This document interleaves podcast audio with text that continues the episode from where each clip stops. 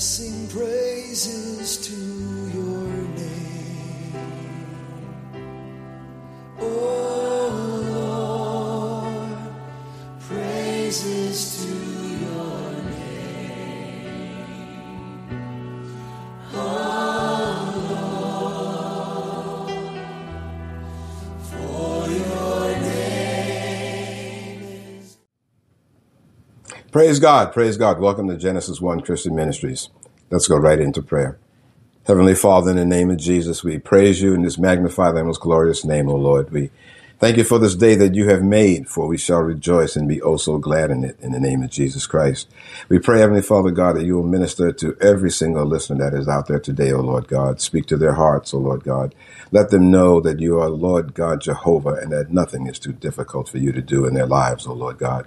Touch them, speak to them in your own special way, I pray, in the mighty name of Jesus. I give this time and this space entirely over to you. Take it where you will for your honor and your glory and your praise in the mighty name of Jesus. Amen. Okay, again, welcome to Genesis 1. Pastor Mike here.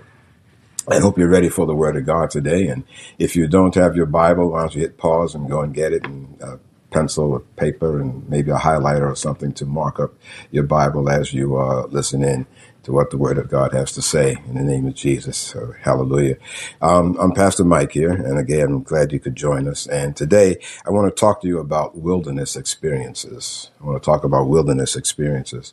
A wilderness experience is usually thought of as a tough time in which a believer goes through discomfort and, and some trials.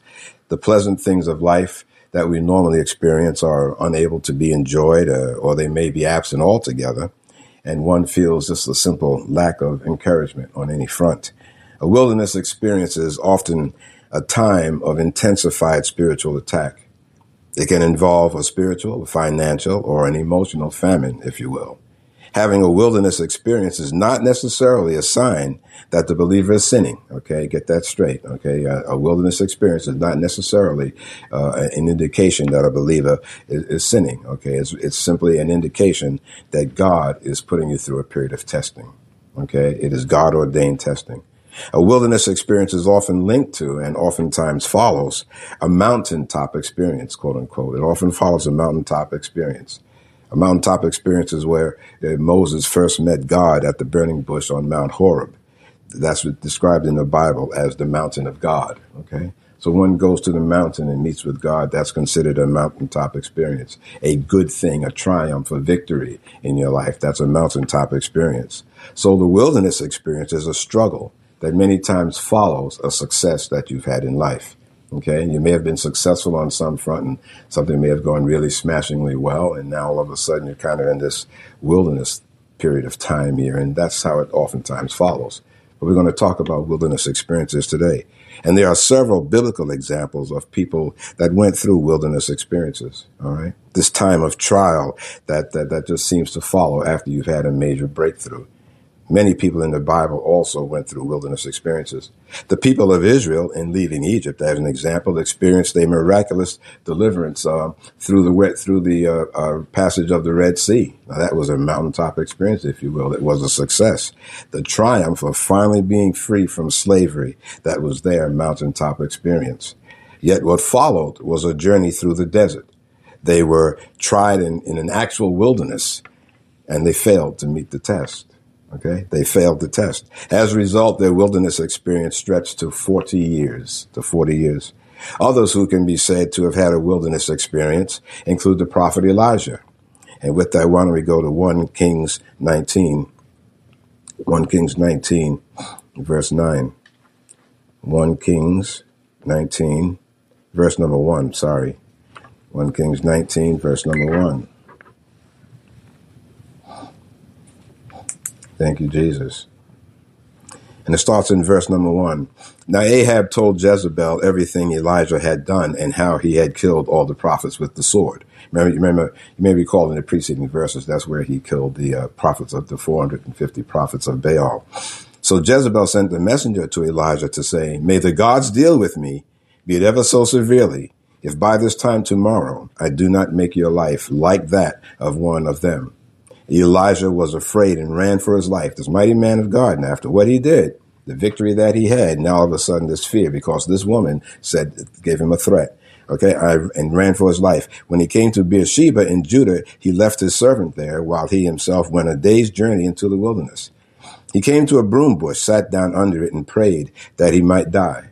I have had enough, Lord, he said. Take my life. I am no better than my ancestors. Then he lay down under the bush and fell asleep. All at once, an angel touched him and said, Get up and eat.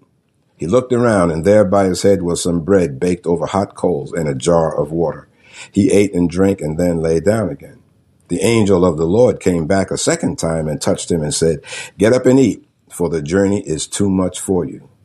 The journey is too much for you. He's giving him some warning here that you have a long way to go. So you need to make sure that you have some sustenance, that you have some food. Get up and eat and eat because the journey is too much for you. So he got up and ate and drank. Strengthened by that food, he traveled 40 days and 40 nights until he reached Horeb, the mountain of God. There he went into a cave and spent the night. Okay. So you see here that he, he fled. He fled. Okay. This was his wilderness experience. But even during that time of being in the wilderness there, God provided for him. God provided for him. And God does the same thing with us. When we go through a, a wilderness experience, when we, when we experience the dryness or something dries up in our lives, okay, God will still provide for us. God always provides. And we see that, and according to the word of God, that Jesus also had a wilderness experience after Jesus' baptism, and you know the story there, once the Holy Spirit sent him out into the wilderness, and he was in the wilderness for 40 days being tempted by Satan. And you know what happened there? Satan threw all of these, these, uh, challenges to him, if you will. And Jesus came back and said, it is written, man shall not live by, live by bread alone. And every single challenge that Satan tried to throw at Jesus, Jesus countered it with the word of God. The bottom line was that Satan wanted Jesus to bow down to him. Okay. And Jesus defeated him with the word of God. Well, this was Jesus' wilderness experience. Jesus' wilderness experience teaches us some important things that, that it is not sin. it, it is not a sin to be tempted. Okay. It is not a sin to be tempted. It is God's will that times of testing come our way. Jesus was full of the Holy Spirit when he went into the wilderness. Remember, John the Baptist had baptized him? Okay, and it said that the voice came from heaven saying, This is my son in whom I'm well pleased. And the Holy Spirit descended upon Jesus like a dove. So he was filled with the Holy Spirit and he went out into his particular wilderness. All right. And also, the other thing that we should remember is that we are never without God's grace. Jesus may have been with the wild animals, as the scripture says, but angels attended him. That's in Mark 113. Okay. So even though Jesus was in the wilderness, the angels still attended him. Okay. When we have our wildernesses, God is indeed with him, with us. God is indeed with us. The believer has to wait, has to wait on the Lord. A believer, you know, in a wilderness experience, a believer may struggle simply to survive from day to day. It could be financial, material, physical, or an emotional. You know, that these burdens just press in us, in on us when we are in that wilderness experience, when we're going through that wilderness experience. But the believer has to wait on the Lord. The believer has to find God's peace and joy in the midst of trouble and through it all grow in the walk with Christ. Okay. One of the reasons for God taking us through a wilderness experience is so that he can sift us and, and, and prune away anything um, uh, uh that, that is not elevating him in our lives. The wilderness experience opens our eyes to some realities of who God is.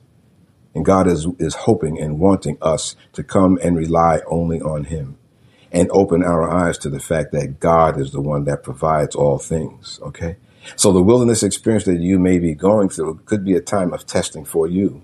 Maybe you haven't focused on the Lord enough. Maybe there's something else that you need to do. Amen. Amen. But we need to wait on the Lord. Paul offers some encouragement for those who are in a wilderness experience. And if we go to 2 Corinthians, uh, 2 Corinthians 4, verse 1, 2 Corinthians 4, 2 Corinthians 4, verse 1, Okay, it says, um, therefore, since through God's mercy we have this ministry, we do not lose heart. Rather, we have renounced secret and shameful ways. We do not use deception, nor do we distort the word of God. On the contrary, by setting forth the truth plainly, we commend ourselves to everyone's conscience in the sight of God. And even in our, and even if our gospel is veiled, it is veiled to those who are perishing. The God of this age has blinded the minds of unbelievers. Underline that, please, if you don't already have it underlined. The God of this age has blinded the minds of believers so that they cannot see the light of the gospel that displays the glory of Christ, who is the image of God. Okay? All right? All right? The God of this age is the devil. He has blinded the minds of unbelievers. This is why we see so many things happening in this world today that are just so you know, unexplainable. We say, how, could someone do that? How could someone even go in that direction? You know, you look at you, you look at some of the crime that's going on. You, you, look at the many issues issues of life that's happening in this country and around the world, for that matter, and you wonder how could people be doing these things? Well, it's because they are blinded, and the devil has blinded their eyes. Okay, has blinded their good sense, has blinded them from even wanting to see God. So it's no small wonder that things are happening the way that they're happening. Right? Okay. The God of this age has blinded the minds of unbelievers so that they cannot see the light of the gospel of Jesus Christ, of gospel that displays the glory of Christ. Okay. The gospel word gospel means good news of, of glory of, of Christ, who is the image of God. Five, for what we preach is not of ourselves, but Jesus Christ as Lord, and ourselves as your servants for Jesus' sake. For God, who let light, God said, let light uh, shine out of darkness, made his light shine in our hearts to give us the light of the knowledge of God's glory displayed in the face of Christ. But we have this treasure, the knowledge of God, Jesus Christ. We have this treasure in jars of clay to show that this all surpassing power is from God and not from us. This all surpassing power is from God and not from us. That's what we really, really have to realize and remember okay, that the power that God has given to us through Jesus Christ, our Lord and Savior, is not anything to do with us. It's from God. It's from God Himself. Okay. And we realize that verse number eight, we are hard pressed on every side, but not crushed, perplexed, but not in despair, persecuted, but not abandoned, struck down, but not destroyed. All right. So whatever you're going through, as difficult as it may seem, just remember, as it says, you're, you're, you're pressed. Then you may feel like things are pressing in on you, but you're not crushed. Okay. You may feel perplexed, but you don't get to the point of, of, of despairing for the situation that you're in. You may feel persecuted, but yet you're not abandoned and struck down, but not destroyed. No matter what is going on, the power of God that is in you, the power of God, the Holy Spirit living in you, Jesus Christ on the inside of you, okay, is much greater than anything that you're going through. So sometimes these wilderness experiences is where God is trying to get us to to remember who we are in him and more importantly remember who he is and how powerful that he is. Amen amen. He always uh, we always carry around in our body the death of jesus so that the life of jesus may also be revealed in our body. Amen amen amen. So so no matter what is going on we do not let ourselves get to the point of just being totally crushed. Amen Amen. The reason for these trials, Paul says, is to show that uh, this all surpassing power is from God and not from us. That's what verse 7 explains. The wilderness is an unpleasant place for any, any believer. Okay, it's not pleasant when you're in this wilderness experience.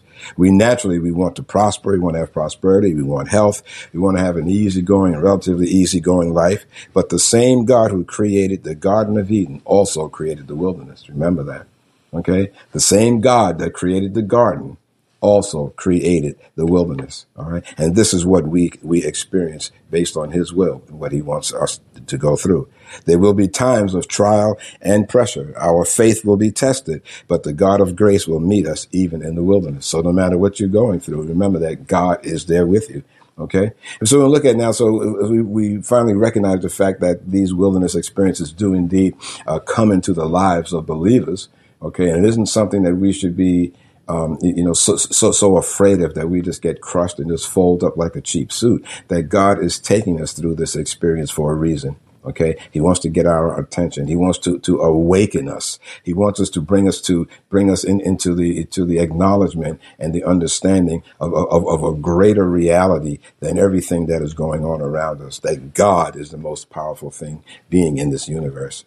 Or anywhere else in existence, period. Amen, amen, amen. So, so, so we want to talk about then how are, are some of the ways that we can survive? How can we make it through this wilderness as we're going through it? During these times, we may feel that God is no longer near. All right. When things are really, really troublesome in your life and be honest about it, sometimes in, in your darkest moment, you may start saying to yourself or thinking to yourself, if you don't say it out loud, is, oh boy, is God even here? Is God even hearing me? You know, this is quite common for us to experience when we're going through a wilderness experience. We may question whether he hears our prayers and may even find ourselves no longer thirsting for God. You know, you get to the point where this experience, experience, uh, the wilderness experience becomes such a burden to you that you may not feel, oh, what's the point? You know, why should I bother even praying? Why should I go and spend some time with God? You know, w- what's it all about? I mean, look, look at me. Look at the state that I'm in. Amen. So again, the question is, how do we survive these wilderness experiences? The books of Exodus and Deuteronomy provide us with some, some physical, with some uh, practical information, I should say. Okay. Okay, Exodus and Deuteronomy gives us some practical information. Amen. These come from Moses and the Israelites' own experience of wandering around in the desert for 40 years. One of the things that we, to start with, that we shouldn't do is, is don't grumble. Okay. We should, we should not grumble. It's easy to not feel thankful about anything and to grumble about our circumstances when you can't see a way out of it. Okay when you can't see a way out, you know, you got bills due, you got this going on, you got infirmity going on in, in your life and in your body, and you what, what gee is what's the I, I, don't see a way out, so it's just bad. It's, I'm in a bad state. This is miserable, and just complain, complain, complain. This is what the Israelites did while in the desert. Okay, and because of this, this is this was very had a detrimental effect on them. All of this grumbling and complaining, since it revealed a lot of the state of their hearts. Okay, this grumbling revealed who they were in their hearts. So when you're grumbling and complaining all of the time, this is revealing what is in your heart. Okay, in your heart, in your in your heart of hearts, you're really feeling, gee, this is a bad situation. God's not there to help me. This is not going to work out. And so you wind up doing just like the Israelites did. You grumble, grumble, grumble. And what happened to them? They ended up wandering around in the wilderness for 40 years, as you know, and it should have been a relatively short journey. Okay, it could have been, should have been a relatively short uh, journey. Complaining and constant grumbling about our situation is a sign of a lack of faith. Okay, it's a sign of a lack of faith. And with with that, let's go to um, Exodus 17. Exodus 17, 1. Uh, Exodus 17, 1 through 7. Exodus 17, verse 1. Exodus 17, verse number 1. The whole Israelite community set out from the desert of sin, traveling from place to place as the Lord commanded. They camped at Rephidim, but there was no water for the people to drink. So they quarreled with Moses and said, Give us water to drink. They quarreled with him, argued with him. Moses replied, Why do you quarrel with me? Why do you put the Lord to the test? But the people were thirsty for water there and they grumbled against Moses. They said, Why did you bring us up out of Egypt to make us and our children and livestock die of thirst? Okay, now they were glad to get out of Egypt. They had been in slavery, what, 400 years? Okay, and so they were finally glad to get out of Egypt. But now all of a sudden, here they are complaining and grumbling. Okay. How many times have we been set free from something? How many times have we been delivered from a situation? God has delivered us from a situation. And then we have some, some challenge come into our lives and then we wind up complaining. We wind up saying, Oh Lord, why did you even bring me here? Why did you get me to this place now? Now look at what I'm facing. Okay. All right. All right. So this is what they were doing. They were constantly complaining. And then it says in verse number four, then Moses cried out to the Lord, what am I to do with these people? He says, they are almost ready to stone me. The Lord answered Moses, Go out in front of the people.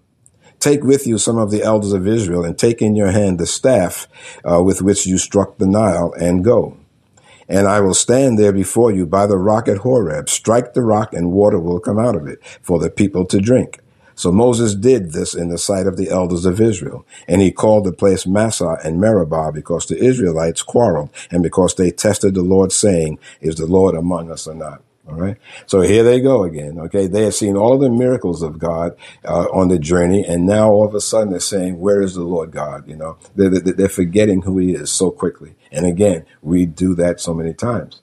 God has blessed us in past situations. God has delivered us through some lack that we had, whether it be financial or it may have been an infirmity that God healed us from or whatever's going on, a relationship, an emotional something. And God delivered us from this. And now all of a sudden, now that we're in the middle of another challenge that life has presented to us, or maybe God is taking us through this wilderness journey for his own reasons, from which we will benefit. Amen. But then we start complaining. Lord, why are you doing this to me? Why are you doing this to me? They questioned whether God had brought them out of Egypt to die of thirst.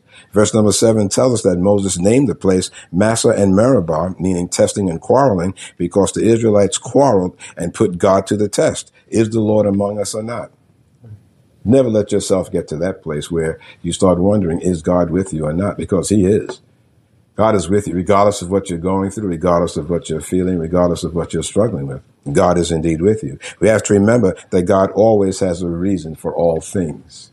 And if God is taking you through a wilderness, uh, uh, this wilderness journey, this wilderness experience, it's because of the fact there's something he wants to show you. There's something he wants to open your eyes to. There's something he wants to minister to you about. Amen. Amen. So do not be discouraged and do not get so upset that you stop trusting God.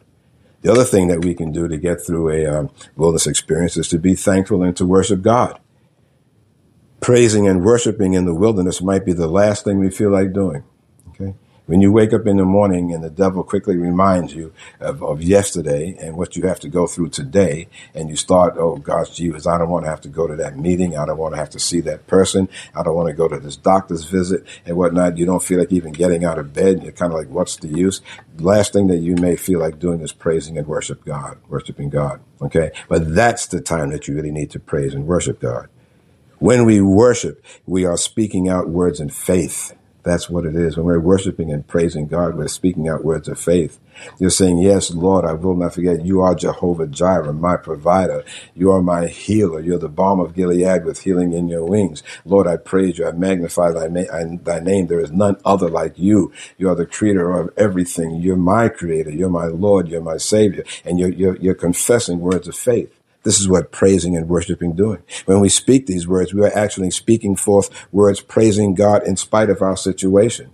And you're telling God that in spite of what I'm experiencing right now, Lord, I still love you. There is none other like you. Lord, I bow down before you. I sing hallelujah praises to thy name. Oh Lord, I love you, Lord. And, and you're confessing all of these things and you're speaking forth these things. And you're, you're, you're saying that this is, this is how you still feel regardless of what is going on. Okay. And the more that we speak forth these things, we are reinforcing our faith within ourselves. We're reinforcing the faith within our spirits by us speaking forth praise and worship to God in spite of what the world around us would be showing us. Okay. And we see that if we go to, we go to Habakkuk, uh, Habakkuk 3, we go to Habakkuk 3 verse, uh, verse 17. Habakkuk 3, I'm sorry, chapters, uh, chapter 3, sorry, Habakkuk 3 and verse 17. Let me get that straight. Habakkuk 3, verse number 17. Though the fig tree does not bud and there are no grapes on the vines, though the olive crop fails and the fields produce no food, Though there are no sheep in the pen and no cattle in the stalls, yet I will rejoice in the Lord. I will be joyful in God, my Savior. I will be joyful in God, my Savior. The sovereign Lord is my strength. He makes my feet like the feet of a deer. He enables me to tread on the heights for tread on the heights. Amen. Amen. Amen. So we see, especially, especially 19 that the sovereign Lord is my strength. He makes my feet like the feet of a deer. He enables me to tread on the heights. Okay. So in other words, a deer is sure-footed. A deer is sure-footed. He is very, very comfortable, comfortable about, about what we're, and this is referring to the deer that lived, uh, actually King James says, um, hinds feet. Hinds, H-I-N-D-S, hinds feet, okay, and they were like a mountain deer, okay, who were able to, to go up and down the, the, the, the, the uh, you know, the uh, inclines of the mountains without falling and so on like that. So this is what this is saying. He enables me to tread on heights. God will enable you to also tread on whatever, whatever those heights may be in your life that seem to be so unconquerable. Right. Right now, you may feel like this thing that is before you, you, you, you just, there's no way that you can achieve success over it. It's a mountain that is before you that you just cannot scale. You cannot overcome this particular mountain. But you have to remember that the sovereign Lord is your strength. He is your strength. This is what we need to remember as we're going through these uh, um, wilderness experiences. Praising and worshiping God is related to thanksgiving and aligning our thoughts and words with His. All right, let me say that again. Praising and worshiping God is related to thanksgiving and aligning our thoughts and words with His. Romans 10 17 tells us that faith comes by hearing and hearing by the word of God. When we speak out words of faith and simultaneously hear ourselves speaking these words, they reinforce our trust both in God and in His goodness. This is the benefit of praising and worshiping God during a time when you're going through a wilderness experience. Okay? All right, all right. He's speaking forth these words, reinforce the faith that is in us and reinforce the, the uh, uh, trust that we have in God. Okay. Another point to remember in going through a uh, wilderness experience is that is, is, that if we go to Exodus uh, thirteen twenty one, Exodus thirteen.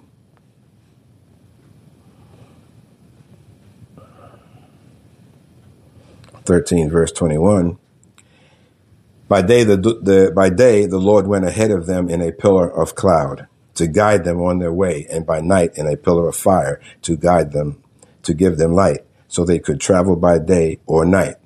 Neither the pillar of cloud by day nor the pillar of fire by night left its place in front of the people. In front of the people. Praise the living God. Praise the living God.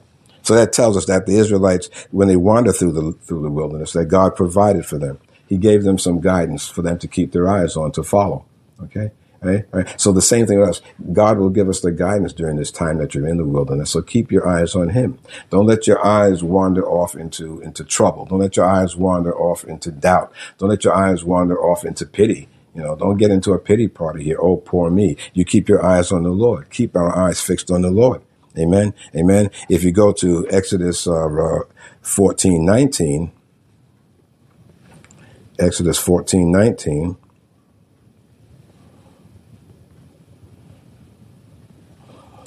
Fourteen nineteen, and it says, Then the angel of God, who had been traveling in front of Israel's army, withdrew and went behind them.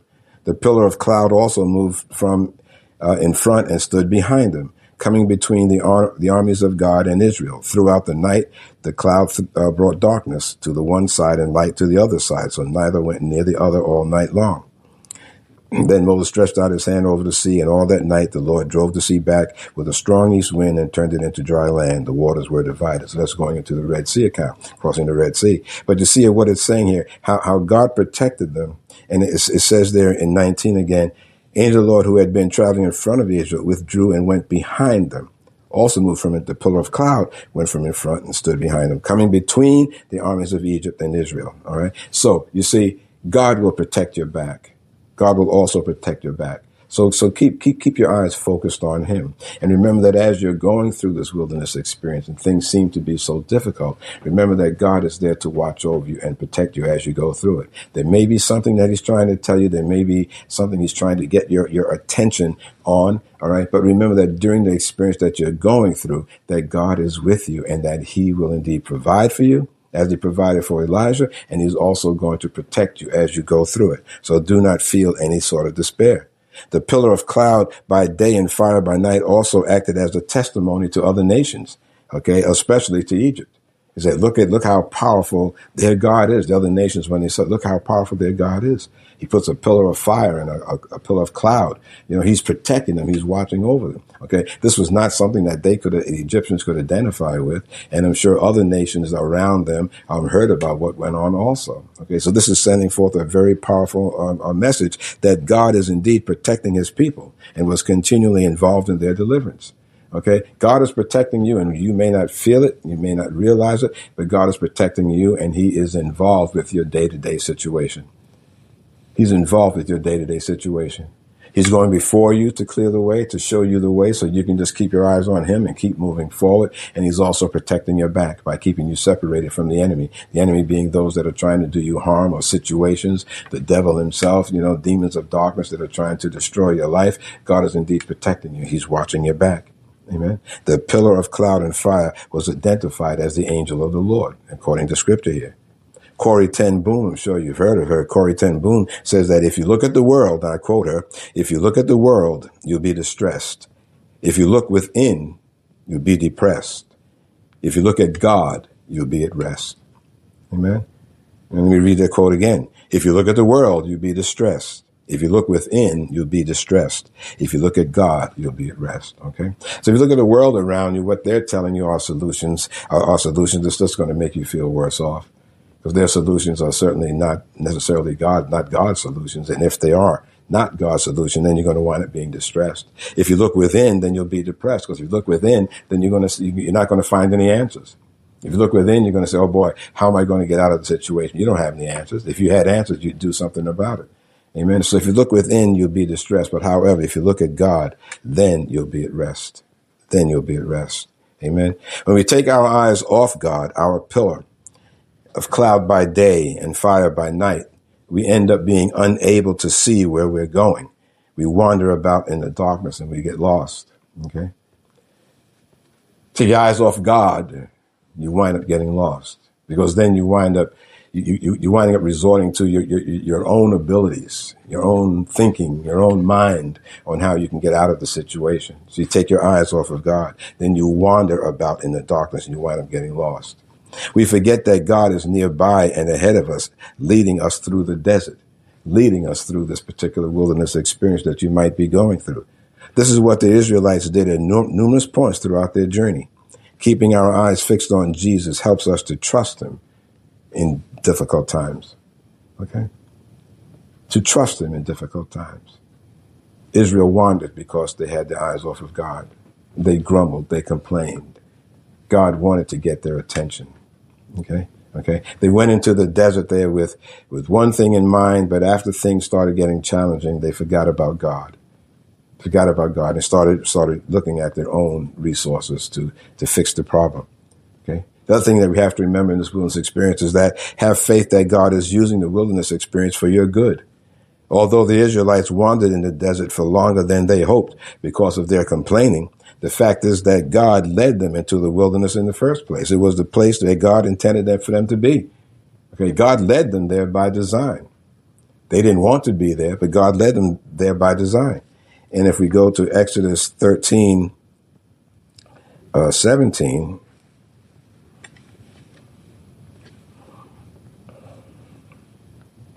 Exodus 13, 17, it says, when Pharaoh let the people go, God did not lead them on the road through the Philistine country, though that was shorter. Okay. God did not lead them on the road through the Philistine country, though that was shorter. For God said, if they face war, they might change their minds and return to Egypt. Okay. So God knew that if they took them, took them the short way and they ran into the Philistines, the, the occupants of the land at the time, boy, they would have definitely said, oh boy, oh boy, let me go back to Egypt. Okay. And sometimes that's the way it is with us. You know, when we run into a challenging time in our lives, you know, in our heart of hearts, sometimes we, we, we, we do a reverse on God and say, boy, I wish I was back in the old life. Boy, I wish I was back living the life that I had before because at least I didn't have this problem. I didn't have this worry. I didn't have to deal with this. You see, you see, you see. So, so, so God took them the long way because He knew that the first obstacle that they ran into, that they would fold up and would want to go back. Verse 18 says, "So God led the people around by the desert road toward the Red Sea. The Israelites went up out of Egypt ready for battle." Okay.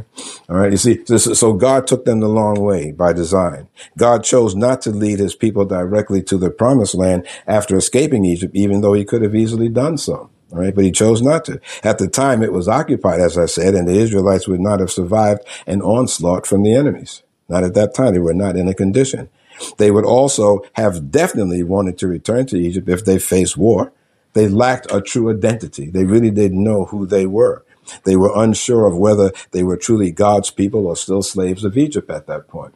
Okay. And the same thing happens to us. We forget who we are. We forget who we are.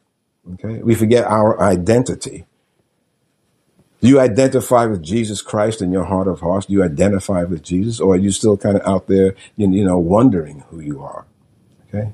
Right. So, so, so they, they didn't know that they were, they, they, they didn't have in their heart of hearts, they didn't feel that they were, were truly God's people. They felt like they were slaves of Egypt in some cases. All right. And well, obviously they desired to go back there. Amen. So many times here you see that God is trying to, trying to make you think about what's your identity. Okay. And I say that to you right now. What is your identity?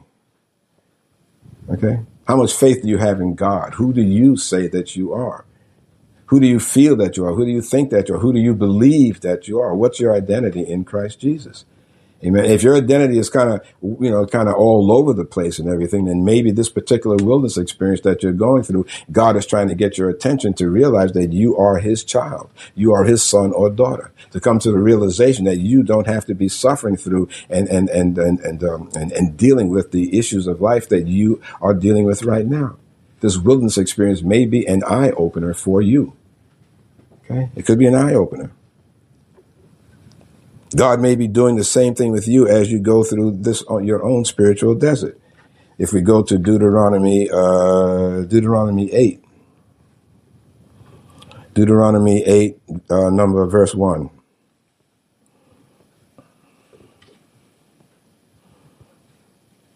Eight verse one, and it says, "Be careful to follow every command I am giving you today, so that you may live and increase and may enter and possess the land the Lord promised on oath to your ancestors. Remember how the Lord your God led you all the way in the wilderness these 40 years. This is what he's telling him now. Okay? All these 40 years to humble and to test you in order to know what was in your heart, whether or not you would keep his commands. Okay? Now let's read that again. Understand what God is telling them here. He's telling to remember how the Lord your God led you through the wilderness these 40 years to do what? To humble and to test you. To humble and to test you. Maybe sometimes we need to be humbled. How are we viewing ourselves? Okay. Maybe you're too puffed up in some areas. Maybe you're so puffed up that you don't believe you have to consult God about things in your life. Think about that. Okay. To humble and to test you. If you're going through a wilderness experience, maybe God wants to humble you and to refocus and to test you. He goes on to say that you in order to know what was in your heart. To humble and test you in order to know what was in your heart. Maybe God wants to see and you to realize what is in your heart. Because God knows what's in your heart, but do you realize what's in your heart? In your heart of hearts, do you believe in him? Do you do you trust him? Do you have faith in him? Okay? Uh, what's in your heart? Whether or not you should keep his commands.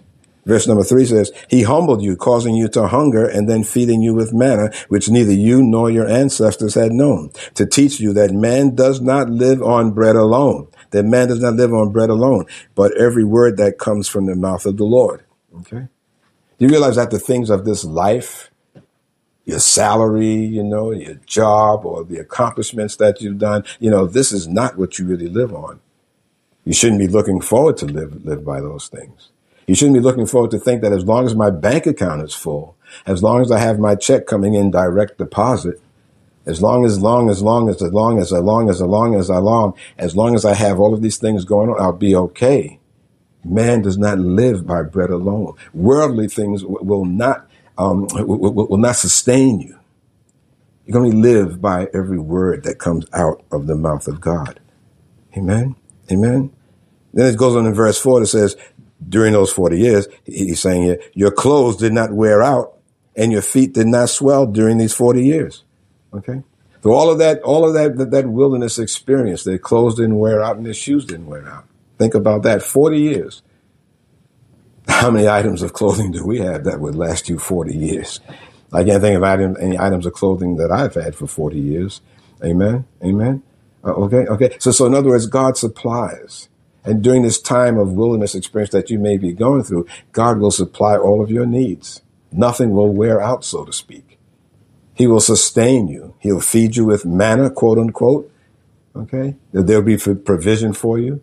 You don't have to worry where food is going to come from. You don't have to worry where drink is going to come from. God will indeed sustain you. He will carry you. Your clothing will not wear, wear, wear out. Okay. Verse five. Know, know then in your heart that as a man disciplines his son, so the Lord your God disciplines you. Now, this is very important because in the same way that you discipline your children, if you're a good parent, you should at some time discipline you discipline your child. Okay. And I know, and you've probably seen it too, especially in this day and age. There are so many parents out there. You see them in the stores where a child is just throwing a fit or a child is demanding that I want this particular toy. I saw it the other day in the store that I was in. This child was demanding she wanted this toy and the mother was telling her no, no, no. And the kid was so nasty to the mother. I want it now. I said I want it now. That child needed some disciplining. Okay, so this is saying here that the same way that, that, that the same the same way you, you know that uh, a man disciplines his son, so the Lord disciplines you. So God disciplines us. Okay, if we're off in a, on a tangent here where we're doing something that is displeasing to God, and it, and it particularly it, it, it's impacting us, and it's not good for us, or maybe even downright dangerous to us, God is dis- disciplines us to let us know that's not where we should be going.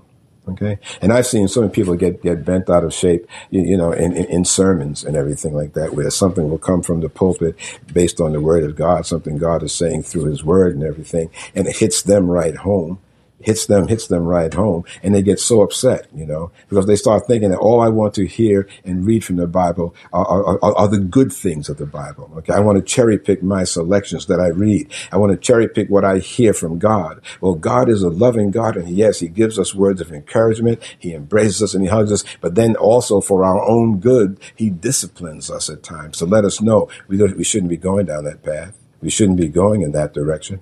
Okay. What is it that you're really believing in your heart of hearts? So God disciplines us, which is a good thing. At the time, it may not feel so, feel so good, but you have to remember that this is God, your heavenly father. And what he's doing for you is for your own good. At the time, it may not feel comfortable, but he's doing it for your own good. Verse 5 again, know then in your heart that as a man disciplines his son, so the Lord your God disciplines you. Observe the commands of the Lord your God, walking in obedience to him and revering him. For the Lord your God is bringing you into a good land, a land with brooks, streams, and deep springs gushing out into the valleys and hills, a land with wheat and barley, vines and fig trees, pomegranates, uh, olive oil and honey, a land where bread will not be scarce and you will lack nothing and you will lack nothing and you will lack nothing. A land where the rocks are iron and you can dig copper out of the hills. When you have eaten and are satisfied, praise the Lord your God for the good land he has given you. Be careful that you do not forget the Lord your God, failing to observe his commands, his laws, and his decrees that I am giving you this day. All right. So he's telling us so much goodness there. God is bringing us into a good land. God is bringing you into a good land. In other words, God is bringing you into a good place in your life. He's bringing you into a good place, a good place in your life where you will prosper. A land with brook streams, and deep streams gushing out into the valleys and hills. A land with wheat and barley. Okay. So there'll be plenty. A land where there is bread will not be scarce and you will lack nothing. Okay. Okay. If you're feeling this wilderness experience right now and you're wondering where it's heading, God is preparing you and he's opening your eyes to bring you into your promised land. Okay. And you've heard me say this before in many other sermons over the years that we all have a promised land. We all have a promised land. Okay. And those promised lands can change in our lives from journey to journey. Okay. Okay. From, from step by step as God wants to bring us to where he wants us to be. A promised land is where you wind up getting into a place where you are just overjoyed with the, the prosperity, with the health, with the joy, with, with, with the relaxation that God has given you over some uh, a turbulent time that was in your life. God will bring you into that promised land. So this wilderness experience that you may be going through right now is preparing you for your particular promised land where there will be plenty, where you will lack nothing, where you will lack nothing. And it says there, and then the other part it says in verse 10, when you have eaten and are satisfied, praise the Lord your God for the good land he has given you. When God does bring you out of this wilderness experience and brings you into that land where you're going to, to benefit from, remember that it was God that did it.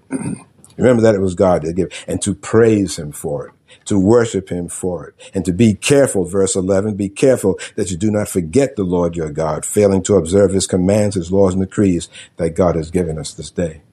Amen. Amen. So it's saying that you may be going through this wilderness experience, but God is bringing you to a place here where you are going to be really, really um, d- d- d- just benefiting uh, uh, through all that He's He's exposing you to.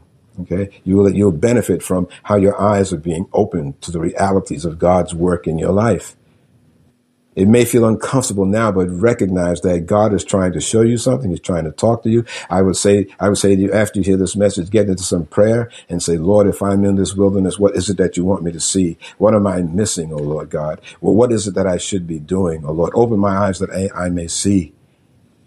Open my eyes that I may be able to benefit from what you're giving me and show me and open my eyes so that, so, so that I, I can be thankful and that I can praise you and worship you. Because Lord, I know that you're a good God. I know you're an awesome God. Israel needed to be fully allied with God. And that's what we need to be fully allied with God. The Israelites needed to be able to check in their own hearts and to see how fickle they were during those years. Okay. The dumb things that they did you know, you know, building that, that, uh, uh, forging that, uh, golden calf and everything. That was pure craziness. All right. And all the other times that they just showed so much doubt. It was not just the complaining or grumbling that led to the Israelites being in the desert for 40 years. Okay. It was their actions. Their complaining was the outward sign of the inward state of their hearts. Okay, the complaining was the outward sign of the of the inward state of their hearts. Okay, so the complaining is what you if you're complaining, complaining, complaining all the time, and that's the state your state of your heart is that you don't have faith in God. That you don't trust God. Okay? So stop the complaining and praise him and worship him and talk to him and find out what it is that he's trying to show you. It revealed that the complaining that they were not fully acquainted or allied with God. They were still looking behind to where they had been before. Don't look back to where you were before. Don't look back to where you were last week, yesterday, last month, last year, 10 years ago. Don't look back look forward to where God has you and where he's taking you. Because where he has you and where he's taking you is going to be beneficial for you. May not feel like it right now, but it'll be beneficial for you. Okay? Until their hearts were right, Israelites, until their hearts were right, God would continue to use the wilderness experience to refine them and make them into the people that he desired them to be. The Israelites needed to realize that they would follow God wherever he led them and would keep his commandments. They also needed to see God's provision and to trust in him completely. We need to be able to trust in God completely. It was God who brought them out of slavery and not anything they did on their own merits. merits. God brought them out of Egypt. Nothing that they did. God brought them out of Egypt. And then finally, they needed to live not on bread alone, but on every word that comes from God. This is a truth that Jesus recognized when he was in the wilderness himself and tempted by the devil. God used, Jesus used the word of God to defeat him. Jesus told the devil, man does not live by bread alone, but by every word that proceeds out of the mouth of God. Told Satan that, and Satan backed off. Okay. Your own wilderness experience may not be pleasant, saint of God. It may not be pleasant. So these survival tips hopefully can help you through your wilderness journey. Know that God has not forgotten you. He has not forgotten you and is working in your life right now.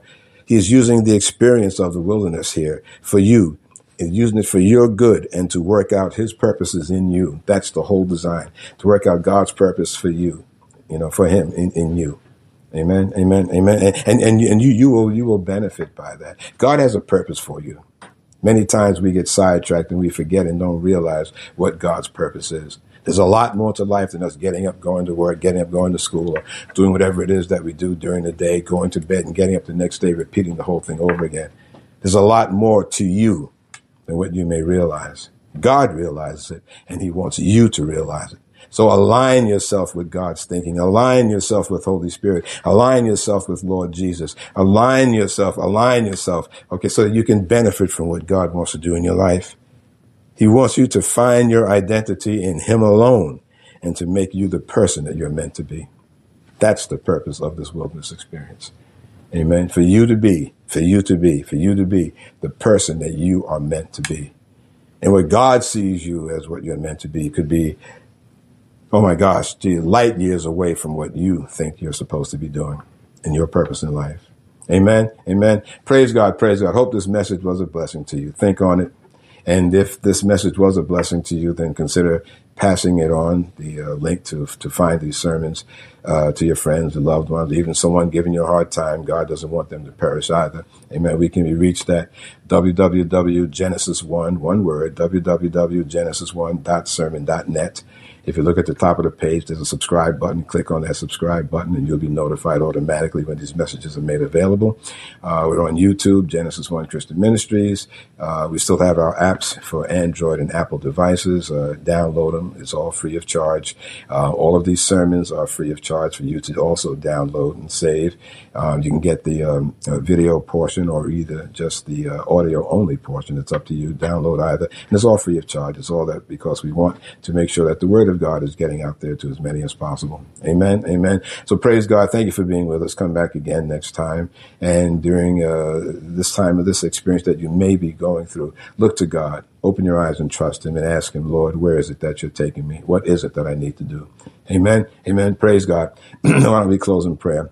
Heavenly Father, we thank you so much for this time that we've had with you, Lord God. And now we pray uh, that we, as we go through the balance of the day and week ahead of us, O Lord, we shall remember these words, keep these words closely guarded within our spirits that they cannot be stolen away, O Lord God. And let us remember to always to trust you, to, to look to you for all things in our lives and to, to talk to us and let us know where it is maybe that we're missing the mark. We praise you, Heavenly Father. We magnify thy name in the mighty name of Jesus. Amen. Amen and amen. Praise God. Go forth and uh, be blessed and always know that Jesus is Lord.